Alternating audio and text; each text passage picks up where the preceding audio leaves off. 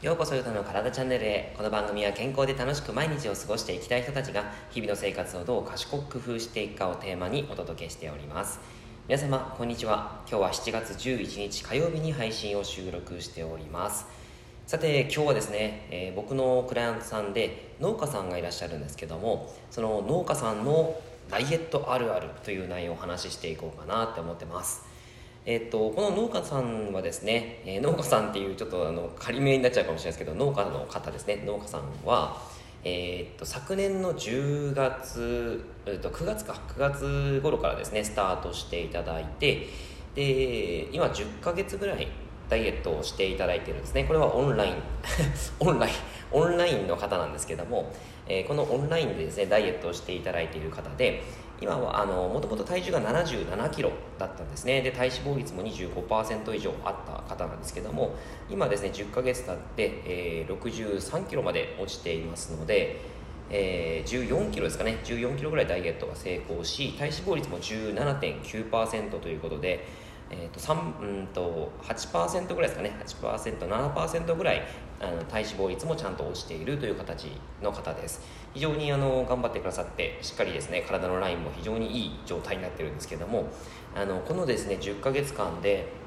やっぱり農家さんでこの方ですねあの福島の農家さんなんですよね。福島の農家さんであのすごい有名な農家さんらしいんですけどもあの結構ですねいろんなその野菜を育てていると。あとお米ですね。お米も作っていて、えー、ネギとかがやっぱりあれなのかな有名なのかな？はい。あのいろんな高級店にも卸している。ネギって言ってたかな？ちょっとあれといろいろとあのありすぎてですねあのいろいろとあのネギが一番有名か何あの別のやつが有名かがちょっとあの忘れちゃったんですけどもさまざ、まなですね野菜そしてお米を作っている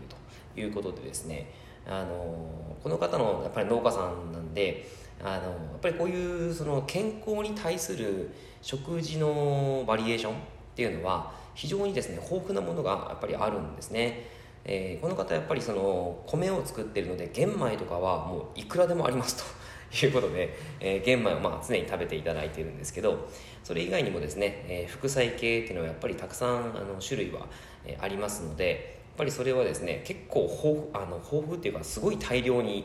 あの食べている感じにしてもらってます。はい。副菜はまあ大体基本的にですねダイエットをおすすめする時は、えー、主食1主菜1副菜2手のひら2杯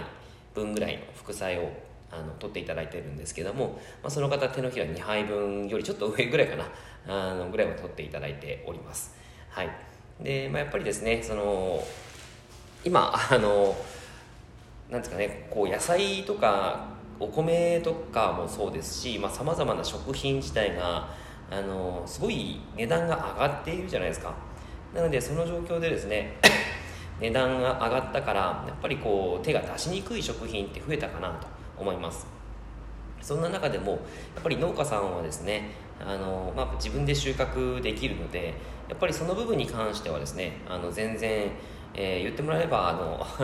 用意しますみたいな感じなんで、えー、すごいいいなっていうところは思いますよね。なのでまあ副菜に関しては非常にあのまあいいバランスで食事が取れるということなんですよね。はい。なのでまあそんな形で農家さんに関してはあのダイエットの時にしっかりと食事を整えていただいて。でこの方間食がですねめちゃくちゃ多かったんですよ。あのなんで間食が多いかっていうと農家さんですねめちゃくちゃ忙しいんですね。えっ、ー、ともう朝早くから畑に出てで特にこの前とかあのお米の植える、えー、お米を植える時期だったんですけど東京ドームのですね何個分って言ったかな？20個分くらいの土地があるっつったかな。あのかなり広いですよね。その分のお米の植える時期がめちゃくちゃ大変なんですよ。もう朝から晩までずっとやり続けてそれを2ヶ月ぐらいやってましたかね、えー、されてたんですけども。そのですね相まって相当もう重労働ですよね。あの常に体を動かし続ける、まあ、トラクターに乗ってあの苗を植えるんですけども。その時も常に振動がかかりますよね。それにですね体が耐えるだけでも非常に運動になるわけです。だからもうあのエネルギーをですねめちゃくちゃ欲するんですね。あの常に運動をしてるような感覚なのであのすごくエネルギーを欲していきます。でやっぱり小腹がすくとやっぱりですねその間食であのこれまではなんかお菓子類とかさまざまなその良くない食品をとってたんですけどももうそれをですね改善するだけでもその方はスルスルと体重が落ちていった感じなんですよ。はい、なのでやっぱりこう仕事が長いだけにですね仕事の時間が長いし常に動き続けているだけにちゃんとしたその適切な食事量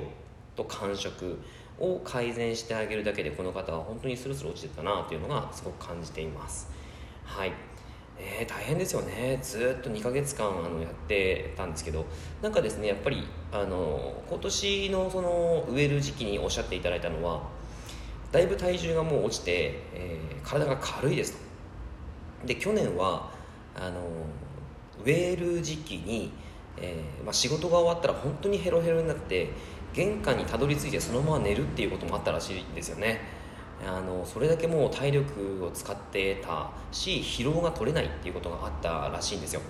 でも今年はですねもう全然体が軽くてあのー、仕事が終わって食事を食べた後にまたちょっと筋トレ行ってきますみたいな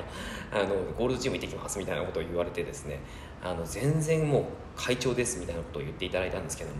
あの体の調子も良くなってですね、えー、なりました。はい、まあ、やっぱそんなことってあるんだなって思いながら あの改めてですね指導、まあ、食事指導とか運動指導させていただいてあの、まあ、な言うのもなんなんですけどこんなに変わるんだな人ってって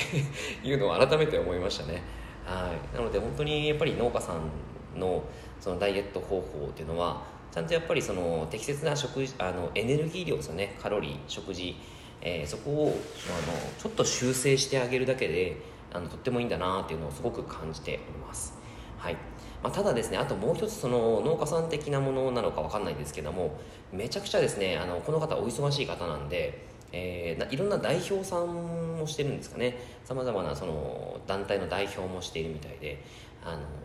会合というんですか、えー、会食というんですかね。そういったのがめちゃくちゃ多いんですよ。はい。まあ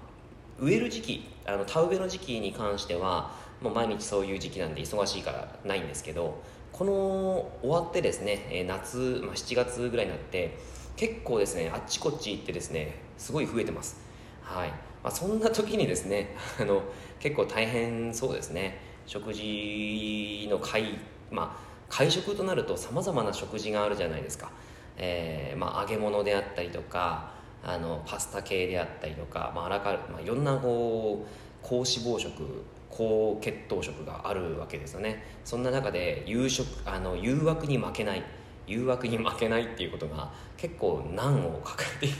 ている状態ですね。あのもちろんでもですね食べて、まあ、今日は食べる日みたいな感じで作ってもらって食べてもらうのは全然 OK してるんですよね、うん、ただこの方すごい真面目なのであのやっぱりこうなんだろう、えー、できるだけ食べないように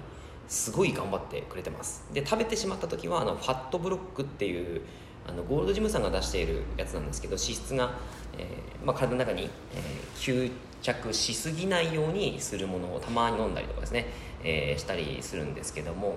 まあ、そういった形でですね会合が多いだけに、あの、まあ、そういうちょっと誘惑に耐えるということをですねすごい頑張っていただいています。はい。で目標としてですね体重に関してはもう基本的にもうバッチリ、あのー、もう目標以上に体重が落ちているのであとはですね、えー、腹筋を割りたいということを言ってるんですよね。だからあのー、なんだろう結構お忙しい中でも合間で、えーまあ、各地のゴールドジム行ったりとかあとは自分でですねちゃんとあのトレーニングしたりなんかバケツでこの前サイドレーズしたらしいですね、えー、10リットルを入れてバケツでサイドレーズをするという。はい。まさしくなんかそのあるものでトレーニングをするというですね。あの自然ならではのトレーニング方法かなと思うんですけど、まあ、そんなこともしたりしてました、うん。はい、なのでやっぱりその体の状態をですね、えー、忙しい中でえー、どういうふうに健康的に落としていくかっていうことはあのそのそれぞれ職業柄っていうところが結構あったりしますのでやっぱりすごくそこら辺は考えどころなのかなと思います。これがですねデスクワークの方だったらまたちょっと違うアプローチをしていかなきゃいけないんですよね。食事量をコントロールしたりとか。やっぱデスクワークだと運動不足になりやすいのであのどうしてもですねその通常それデスクワークでプラスあの地方の方だと結構ですね車移動の方が多いんですよね。でそうするとですねなかなかその体重を変動させられないっていう方もいらっしゃったりするんでそんな方には別のアプローチ方法をしたりするんですけど、まあ、そういうことでですねさまざまな職業に応じてやっぱりダイエットの方法って変わってくるなというのを改めて実感してます。はい。えー、農家さんですけどねあの今回は、まあ、その、まあ、今ちょっとバタバタ忙しいんですけどはい。あのちょこちょこジムに行き腹筋を頑張り。ま腹筋だけじゃないですけどね、えー、頑張り。そして徐々に徐々にですね今またさらに絞れ絞れてきてるということでですね頑張ってくださってるんで、まあ、引き続きちょっと腹筋がちゃんと割れるようにですね、えー、ご指導させていただきたいなと思っております。はい。ということで農家さんの ダイエット方法でございました。はい。あの結構ですね、えー、オンラインダイエットでさまざまな方見ているんですけどもなんかですねあのダイエットって聞くとですねやっぱりこうハードルが高いななんて思う方もいらっしゃると思うんですけど結構その状況毎日の状況に合わせてダイエットをやっぱりやってたりするとあの苦なくできたりはするので本当にその今始めたいって思う人はですねお近くのパーソナルトレーナーや、まあ、僕もオンラインダイエットしてるので、えー、お問い合わせいただけたらなって思います。